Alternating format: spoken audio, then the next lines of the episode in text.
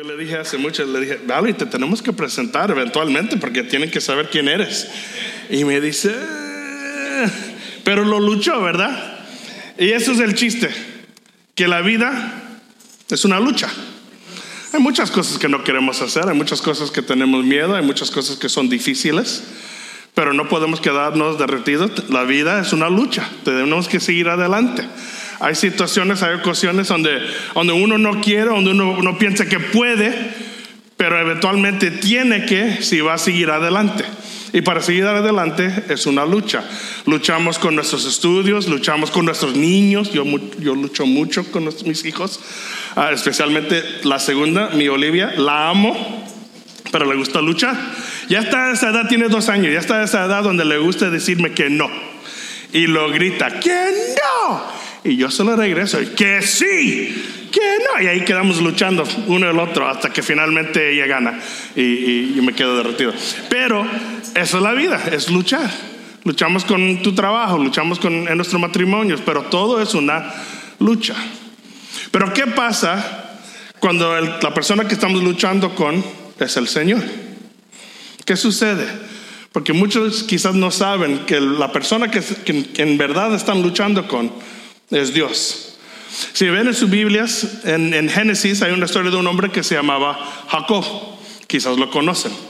Jacob nació gemelo, él y su hermano nacieron, bueno, son gemelos a la misma vez, pero uno adelante del otro. Y en, en tradición, en los hebreos, el que nacía primero le tocaba todo la herencia. Y la Biblia dice que hasta en ese momento Jacob trató de agarrar a la pierna de su hermano para regresarlo para que él pudiera seguir adelante. Y desde ese momento le llamaron Jacob, que significa mentiroso o tramposo. Pobrecito, ¿verdad? Desde nene se lo pusieron el nombre. Eh, pero mira, eso es algo que hacemos nosotros los hispanos que, tenemos que ser mejor. Porque el hispano lo que hace es encuentra lo más débil de una persona y eso sería tu nombre. Gordo, flaco. A mí me llamaban ojos borrados. Y los amigos digo, oye, ojos borrados. Y le digo, mira, cálmate. Pero hacía eso. Y este le llamaron mentiroso. Era el nombre de él. Y, y- me imagino que durante toda su vida él sentía que él estaba luchando. Peleando con su hermano, peleando con sus padres, peleando con avanzar en su vida y hacer lo que podía hacer. Pero más adelante, para cortar la historia un poquito, lo hizo en modos que no uno debe de hacer. Y engañó a su hermano y le robó la herencia. Bueno, lo engañó y se lo quitó. Y, y se quedaron enojados los hermanos hasta separarse y, y Jacob siempre con miedo que su hermano un día le iba a regresar y le iba a matar. Ya después de un tiempo, Jacob tenía que regresar. El Señor ya le había llamado para regresar a donde él estaba y confrontar a su hermano. Y el Señor le dijo, yo, yo te estoy mandando, esto no es algo de decisión de usted, yo te estoy mandando. Y Jacob, bueno, puso atención, pero todavía tenía de su carácter de tratar de ponerse los planes y, asegurarse que el hermano de él no lo matara. Así que hizo diferentes cosas, ah, mandó personas adelante de, todos para darle regalos a su hermano y decirle, mira, tu hermano te ama, todo está bien, no, lo mates. Ah, separó su familia, puso parte de su familia en un lugar por, pensando, si me mata a mí, por lo menos mi familia sigue. Él tenía todos esos planes como él era, a todas esas ah, ocasiones de tratar de avanzar, por si acaso el Señor no hacía lo que él dijo que iba a hacer. Y en ese lugar, cuando ya hizo todos los planes, en un momento Jacob se queda solo en un lugar. Y en ese momento que estaba solo, empezó a luchar en un modo que nunca pensó que iba a luchar. Si tienen sus Biblias, ábrelos a Génesis capítulo 32, versículos 24 a 28. La Biblia dice, entonces Jacob se quedó solo en el campamento y llegó un hombre y luchó con él hasta el amanecer. Cuando el hombre vio que no ganaría el combate, tocó la cadera de Jacob y lo dislocó. Luego el hombre le dijo, déjame ir, pues amanece. No te dejaré ir a menos que no me bendigas, le dijo Jacob. ¿Cómo te llamas? preguntó el hombre. Jacob, contestó él. Tu nombre ya no será Jacob, le dijo el hombre. De ahora en adelante serás llamado Israel, porque has luchado con Dios y con los hombres y has vencido. Esto es una historia bien interesante para mí. Porque si no nos fijamos bien, hay, hay, cosas que el Señor nos está diciendo en esta versículos que yo creo que nos impacta grandemente con lo que estamos pasando. Y la primera cosa es esto, si están tomando notas es importante acordarse de esto, que Dios está luchando contra ti. Que hay veces que es el Señor que está luchando contra ti. Fíjate algo, Jacob ahí nada más estaba parado. Imagínate tú nada más estás en la calle, quizás estás esperando el autobús o a un amigo. Ahí de repente estás parado, estás solo y un hombre viene y te da un puño en la cara. De repente. Eh, empezó una pelea. Tú no la empezaste, tú no querías, pero mira, yo no empiezo las peleas, pero te aseguro que lo voy a acabar. La pelea va a acabar conmigo. Pero de repente le agarró y ahí nada más con alguien, un, extranjero, alguien que no conoce, empieza luchando. Y no nada más por unos minutos, toda la noche peleando con este hombre. Jacob no fue buscando una pelea. El Señor vino y peleó con él.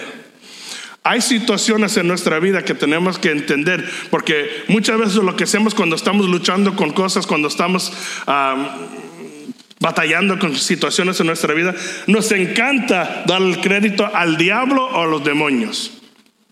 Ah, estoy tratando, pero el diablo está contra mí. Hermano, estoy tratando, pero hay, hay muchos demonios contra. Tenemos que orar, hermano, porque, porque el diablo viene, los demonios vienen contra mí.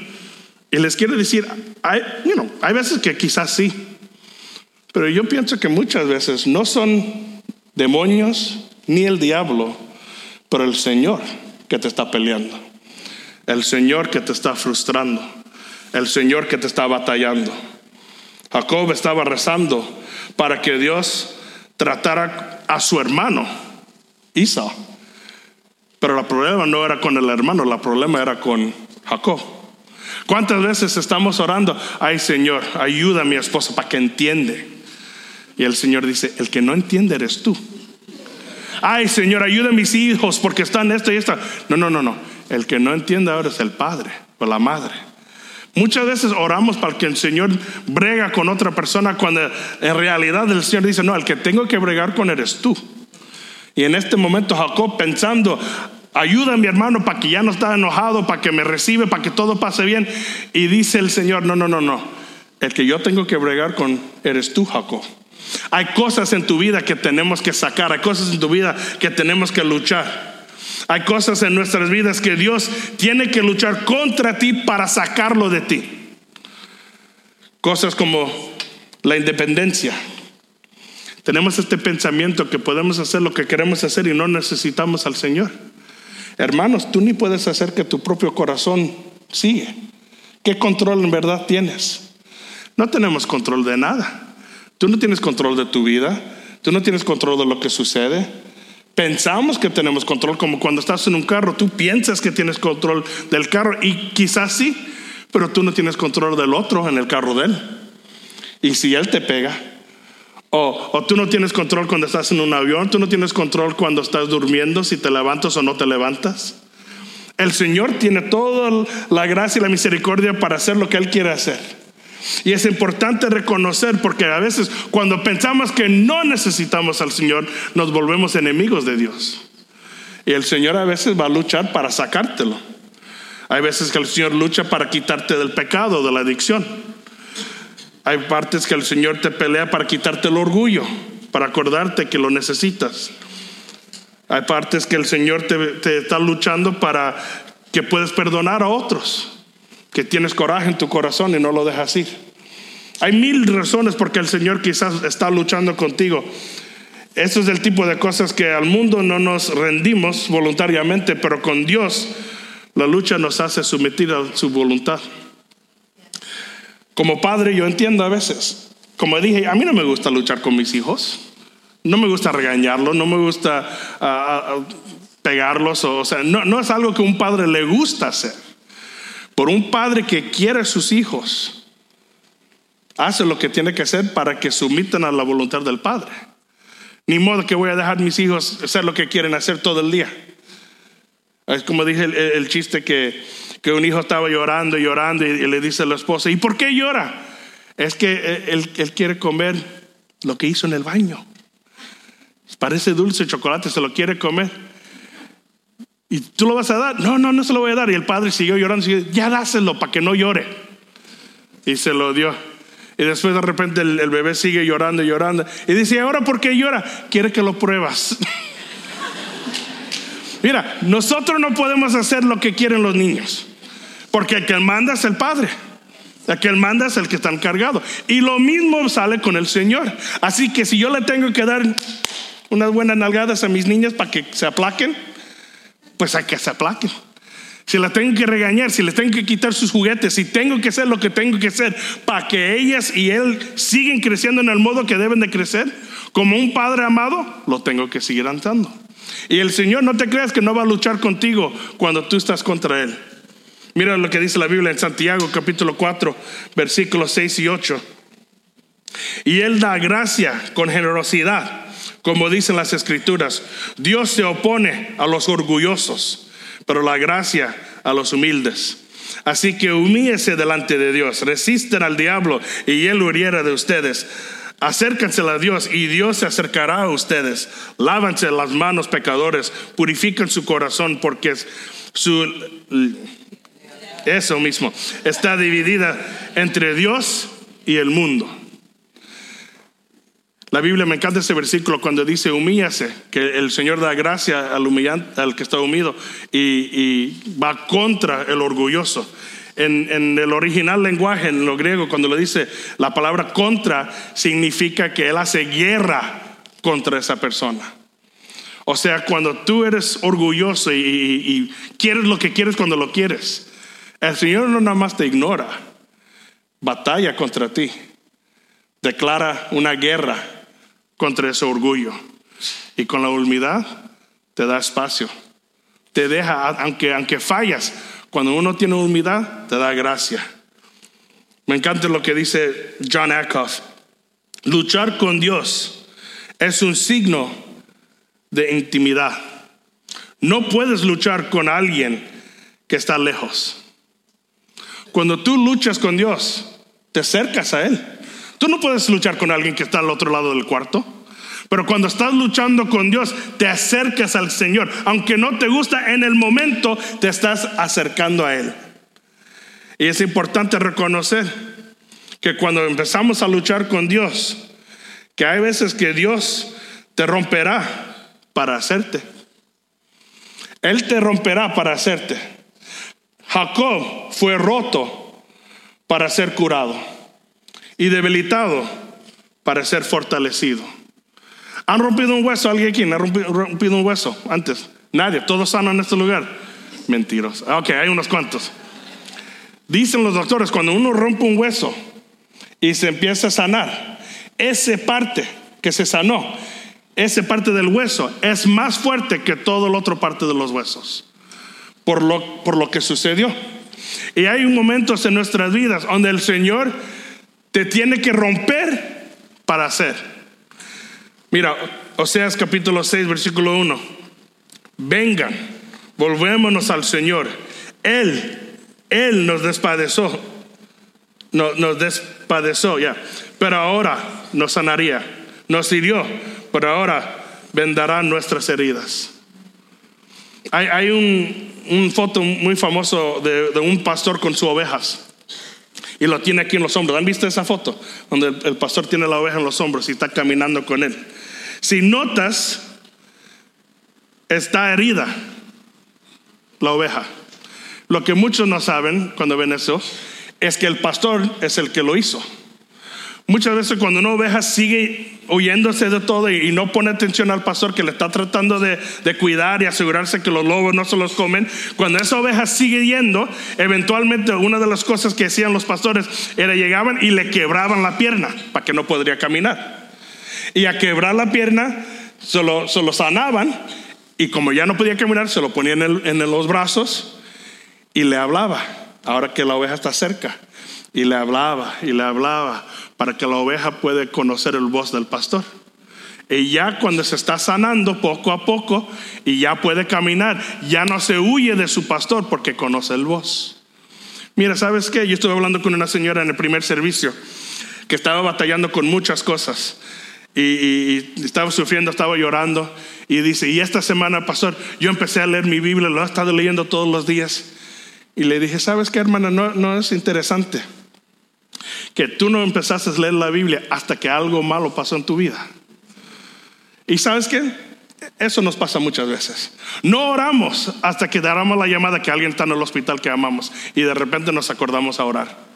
No leemos la Biblia hasta que necesitamos dirección y no sabemos lo que vamos a hacer y vamos a leer la Biblia. Hay situaciones en nuestra vida que el Señor en luchando con nosotros nos va a poner en una posición donde ahora sí tenemos que acercarnos a Él. Porque nos acordamos en ese momento que solo yo no lo puedo hacer. Y hay veces que tu gran pastor te va a quebrar para acercarse hacia ti. Y cuando se acerca a ti y te habla y te dice, te quiero, te amo, no lo hice para lastimarle. Yo no lo entendía de niño cuando mi padre me daba una paliza. Yo no pensaba que era amor. Para mí parecía coraje. Pero yo le doy gracias a Dios que tenía un padre que sí me dio disciplina, que estaba ahí. Porque yo había otros amigos que no tenían ese privilegio de alguien que lo amaba suficiente para corregirlos. Si el Señor te corrige es porque te ama. Y si te quebra es porque te quiere sanar. Hay algo que no va bien. Y Él prefiere quebrarte que dejarte ir. Pero acuérdate algo, cuando estamos luchando con Dios, punto número tres, que Dios siempre va a ganar. En la lucha con Dios, Dios siempre te va a ganar. No hay ganando a Dios. Tú vas a luchar y luchar y luchar y acuérdate que al final de todo él te va a ganar. ¿Tú crees que en, realidad el Señor no, lo podría haber ganado en el principio? Estaba jugando con Él, se me hace. Toda la noche luchando con Dios. Y al final, fíjate, al final lo que hizo el Señor, le, le tocó la cadera y se le rompió. Con una tocada. Él podría haber hecho eso cuando Él quería. Es importante acordarnos que no importa qué fuerte eres, qué, has hecho en tu vida, qué inteligente eres, finalmente el Señor siempre va a ganar luchando contra ti. Amén. Pero aquí es lo, lo, más importante. Tu mayor decisión llega en el momento que estás vencido en ese momento tú tienes una decisión. O te alejarás o te acercarás. Uno de las dos cosas vas a hacer. O te vas a alejar más de Dios, frustrado, enojado, o te vas a acercar, humillado y conociendo, tú eres Dios y yo no. Cada persona en este mundo llega a ese lugar donde el Señor te gana en luchando y tú haces la decisión, o me voy o me acerco. Mira, 2 Corintios capítulo 12, versículo 7 a 10. Aun cuando he recibido de Dios revelaciones tan maravillosas, así que para empear, uh, impedir que me volvería orgulloso, para, para que entiendan, esto es el hermano Pablo, el, apóstol Pablo, que vio a los, a los cielos, él llegó a los cielos y vio las maravillosas cosas del Dios. Y el Señor, para asegurarse que Pablo se quede humillado, le mandó un regalito. Dice, me dio una, en mi espina de mi carne, un mensajero de Satanás para atormante y impedir que me volviera, que no me volviera orgulloso. En tres ocasiones distintas le supliqué al Señor que me la quitara. Cada vez Él me dijo, mi gracia es todo lo que necesitas, mi poder actúa mejor en la debilidad. Así que ahora me alegra, que no sé cómo, pero me alegra de mis debilidades, para que el poder de Cristo pueda actuar a través de mí. Por esto que me delito en mis debilidades, en los insultos, en privaciones, en precauciones, dificultades que sufro por Cristo pues cuando soy débil, entonces soy fuerte. Entonces soy fuerte.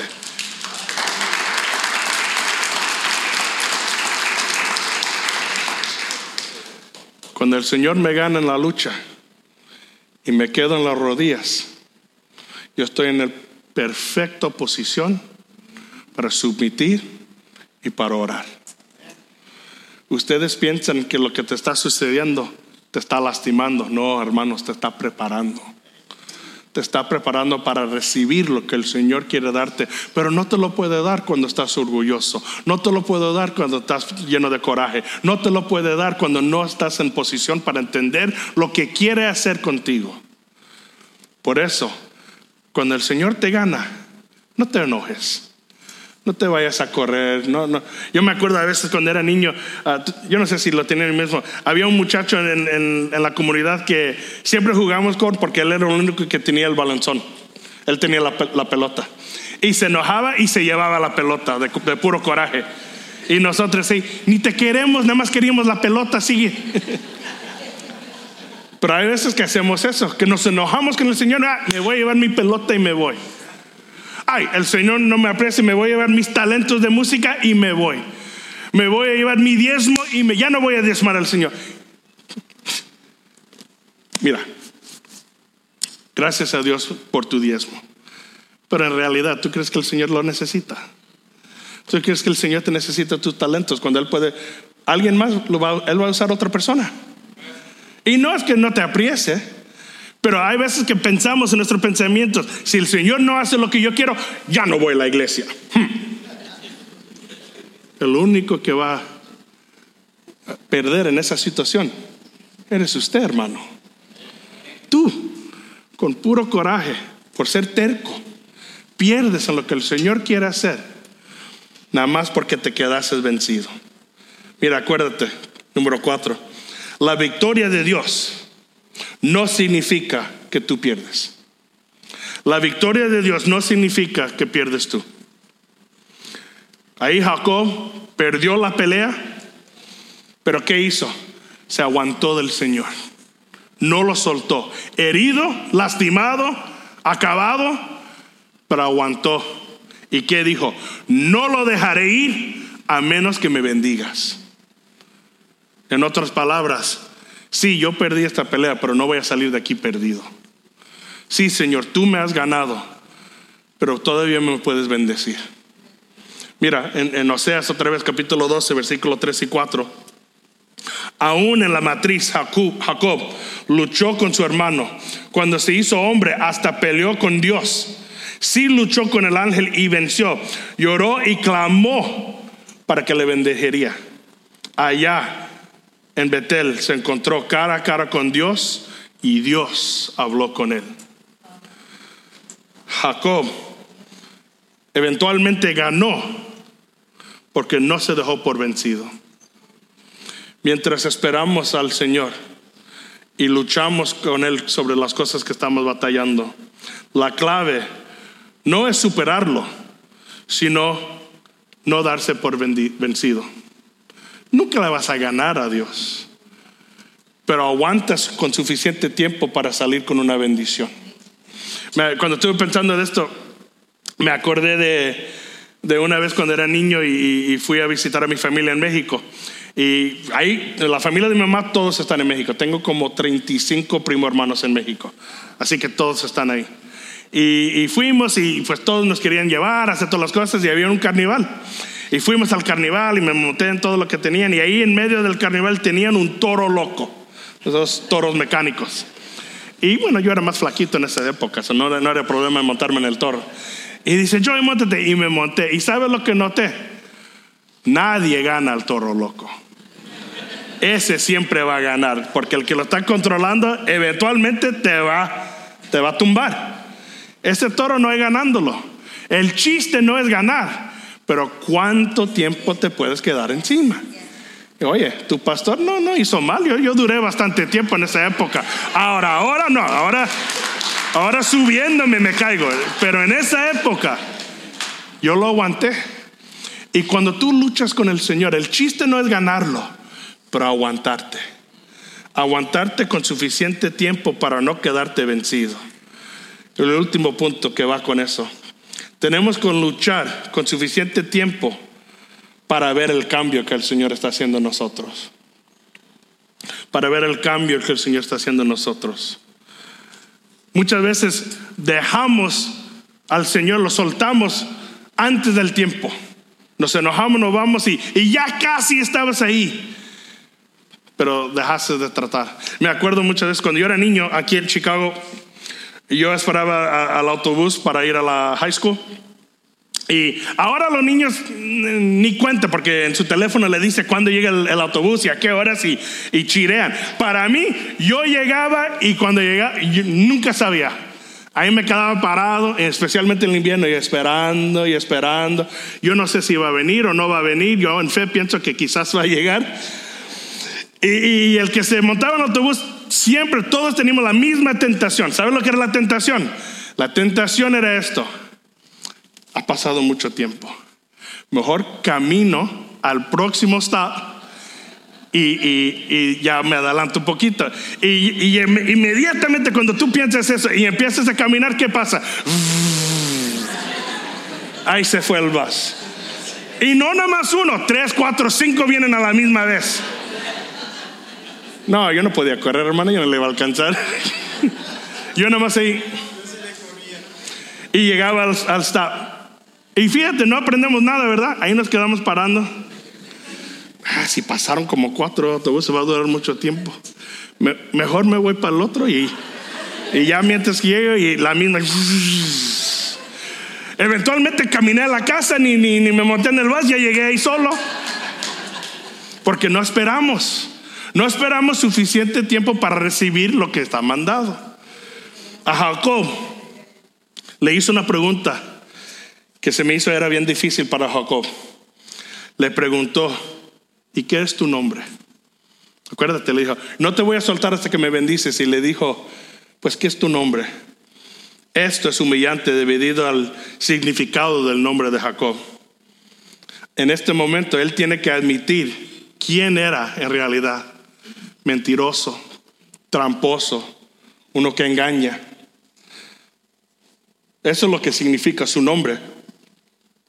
Jacob engañó su camino a través de toda la vida. Todo lo que hizo, lo hizo por engaño, lo hizo por mentiras, lo hizo para avanzar. Y no le importaba quién lastimaba. Y en este momento, toda la noche batallando con el Señor, y le dice, Señor, bendíceme. Y el Señor dice, ¿y tu nombre? Admita quién eres. Que eres un mentiroso, que sí eres un tramposo. Pero mira, Santiago capítulo 1, versículo 12. Dios bendice a los que soportan con paciencia las pruebas y las tentaciones, porque después de superarlas recibirán la corona de vida que Dios ha prometido a quienes lo aman. Si te aguantas, no importando lo que está sucediendo, ganas. Pero ahora Dios cambió su nombre a Israel. El significado, de Israel, Dios gobierna. Era difícil para él admitir quién era, pero el Señor le tiene un nombre bueno. ¿Sabes qué, hermanos? Yo creo que es difícil. No nada más admitir quién eras, pero asegurarte ahora quién eres. Que eres ahora una nueva persona en Cristo, que tu nombre ya no es lo que era. El momento que te encontraste con Cristo te cambió todo. Yo me acuerdo, estuve viendo una, una historia, me encantó, sobre el, el boxeador Muhammad Ali. ¿Alguien conoce ese boxeador Muhammad Ali? Es uno de los boxeadores más famosos en toda la historia. Muchos dicen que es el mejor boxeador en toda la época. Y él no siempre se llamaba Muhammad Ali. Se cambió el nombre, antes de eso se llamaba Cassius Clay. Ese era su nombre.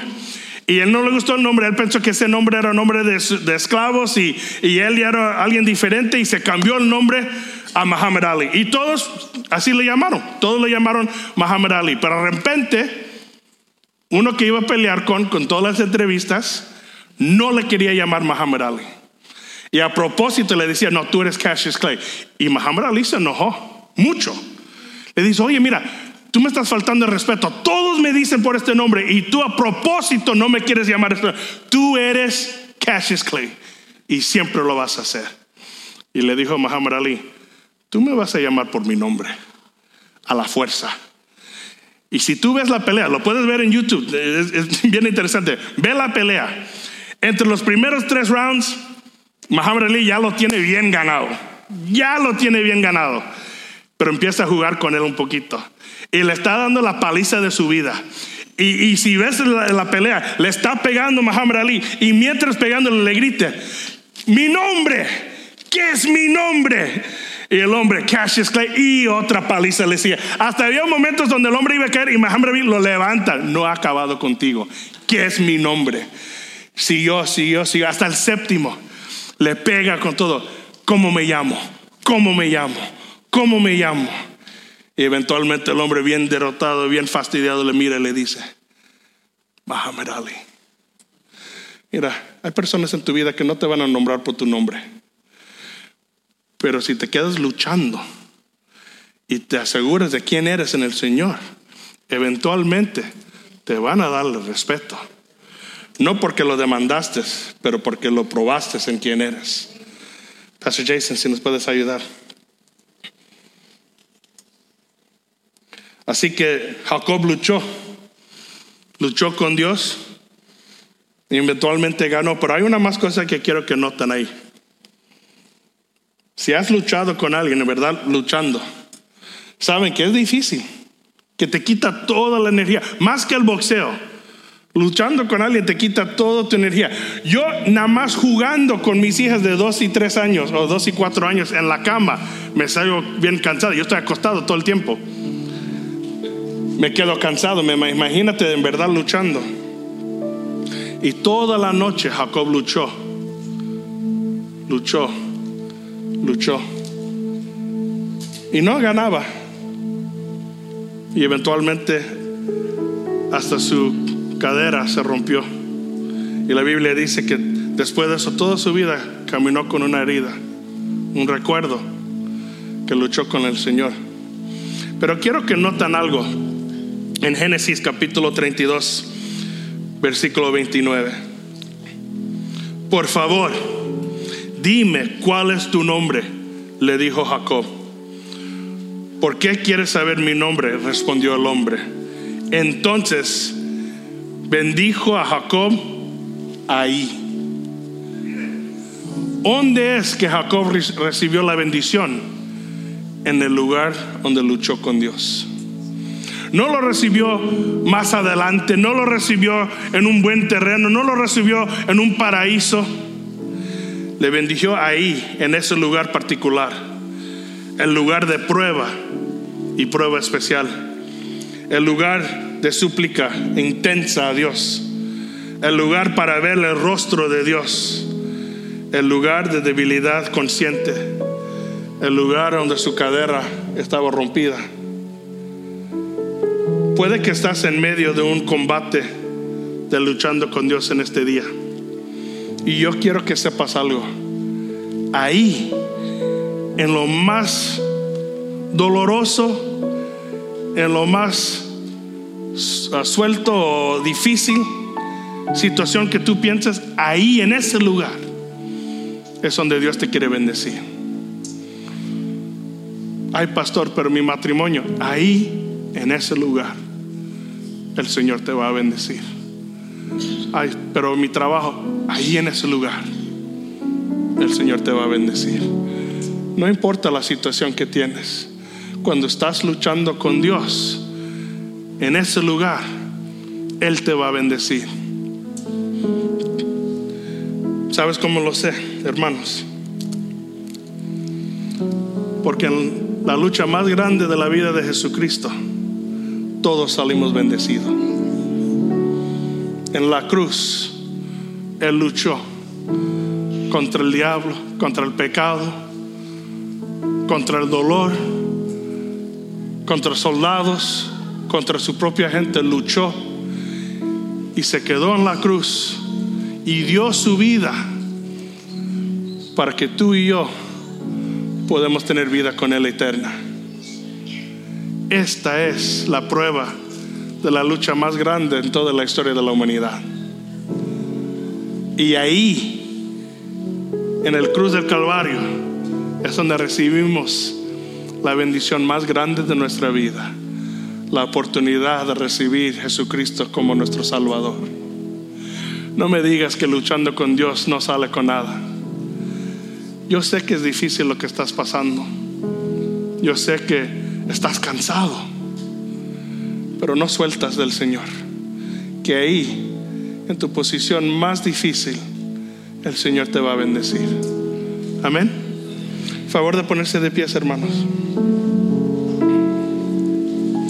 Y si pueden sacar su comunión conmigo, por favor.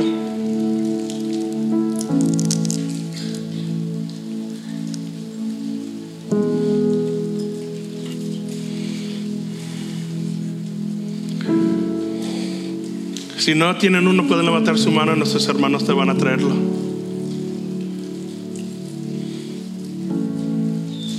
Aquí una hermana si puede, aquí adelante.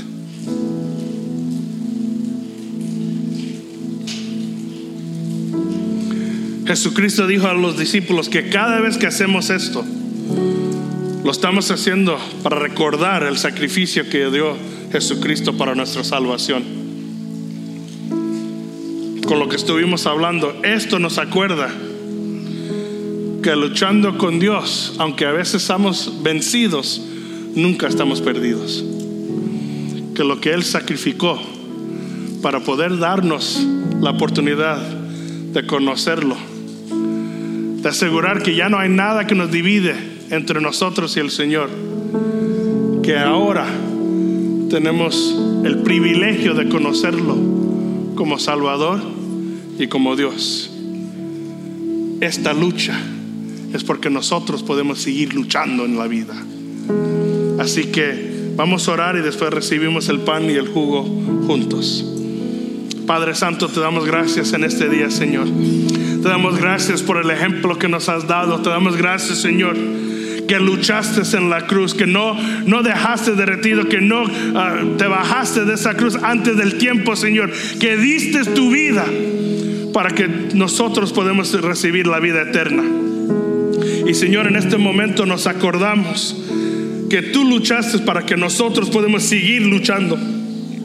Que tú llegaste ahí para llevarnos a nosotros, Señor. Así que ayúdanos, Señor. Lo que estás luchando entre nosotros, que no quieres en nuestras vidas, ayúdanos, Señor. Donde nos estás tratando de llegar, ayúdanos, Señor. En todo lo que necesitamos, ayúdanos, Señor. Y más que nada, ayúdanos a acordar que si has vencido a nuestro gran enemigo y ese enemigo queda vencido en el nombre de Cristo Jesús. Te lo pedimos. Amén y amén. Toma el pan y el jugo junto, por favor.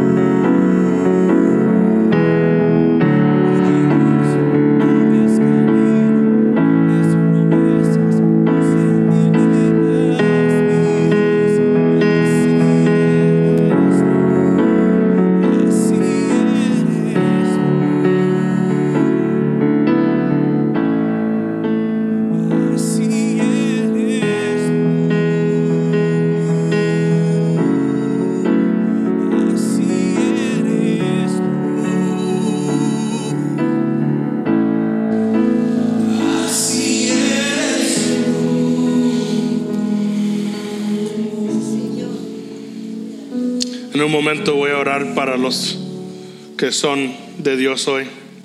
Pero hazme un favor y si pueden cerrar sus ojos por unos minutos. La lucha más grande de nuestra vida es cuando luchamos contra Dios para aceptar quién es en nuestra vida. El Señor hizo este sacrificio para que tú puedas tener la oportunidad de recibirlo como Salvador y como Dios. Es importante acordarse de algo, que esto es una oportunidad, no algo que se forzó sobre usted. Que tú tienes que hacer la decisión de aceptar o rechazar. Y eso es la pelea. Acepto lo que siento que es verdad o rechazo para seguir adelante como entré. Y sabes que hermanos, el Señor te ama suficiente para seguir luchando contigo hasta que recibes la bendición que Él sacrificó para darte. Así que antes de irnos, es importante darte esta oportunidad de recibir el regalo más grande que puedes recibir en toda tu vida. El regalo de salvación. De tener una relación personal con el Rey de Reyes. Así que si es hasta una persona, yo creo que es importante que paramos todo lo que estamos haciendo para darte esta oportunidad. si estás aquí, hermano, hermana, y nunca has recibido al Señor como tu Salvador, o quizás en un momento sí lo hiciste hace mucho, y, pero en realidad tú no tienes la aseguranza de saber que tienes salvación.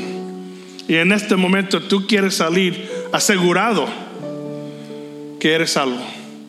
En este momento solo lo que necesito es que levante la mano y vamos a orar por usted. Si hay alguien aquí que dice, hermano, yo quiero recibir a Dios como mi Salvador. Gracias, hermano. Gracias, hermana. Hay alguien más que dice yo, hermano. Gracias, hermana. Gracias, hermano. Gracias, hermanos. Amén. ¿Hay alguien más? Gracias, hermana. Gracias, hermano. Amén. Dame un favor, si levantaste tu mano por tu voluntad, ven aquí, quiero hablar con usted frente a frente.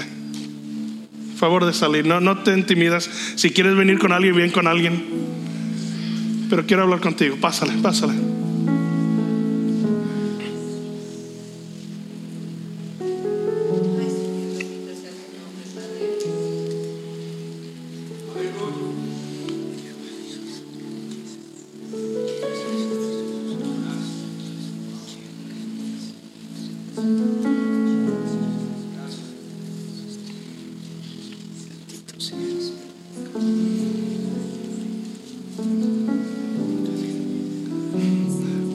Un segundo los que están aquí enfrente.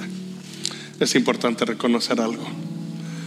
Esta decisión es el principio de algo, no el final.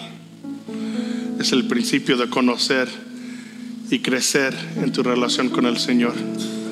Lo bueno de esto, esta decisión es que no importa lo que ha pasado antes de este momento, que la Biblia dice cuando recibimos al Señor como nuestro Salvador, que somos una nueva creación y todo lo que ha sucedido antes de este momento está olvidado, está perdonado.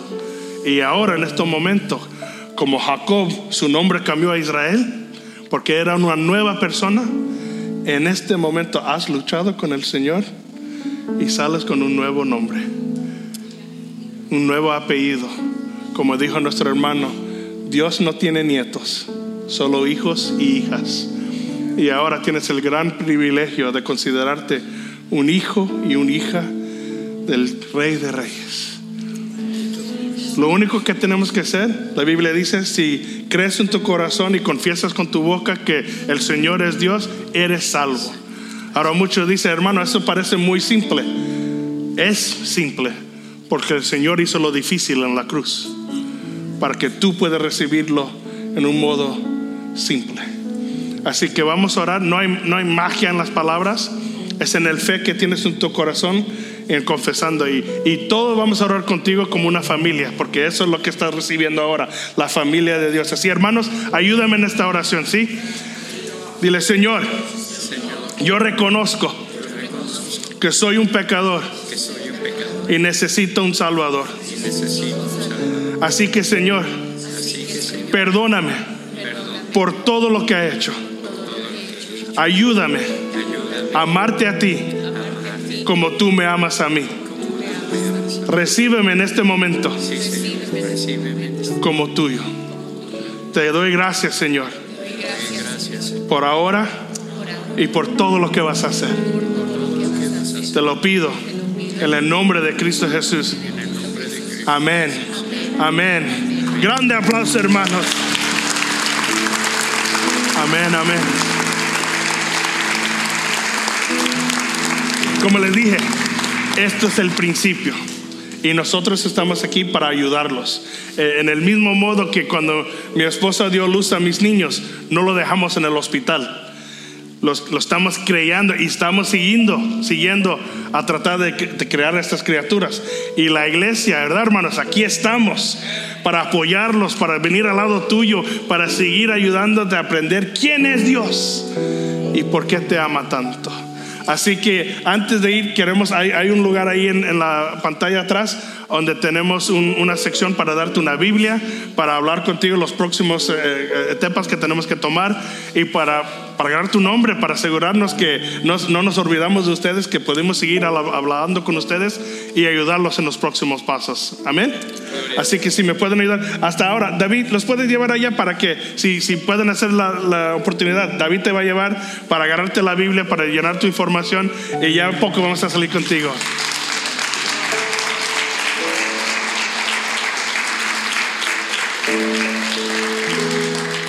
Hermanos, vale la pena luchar con Dios, amén.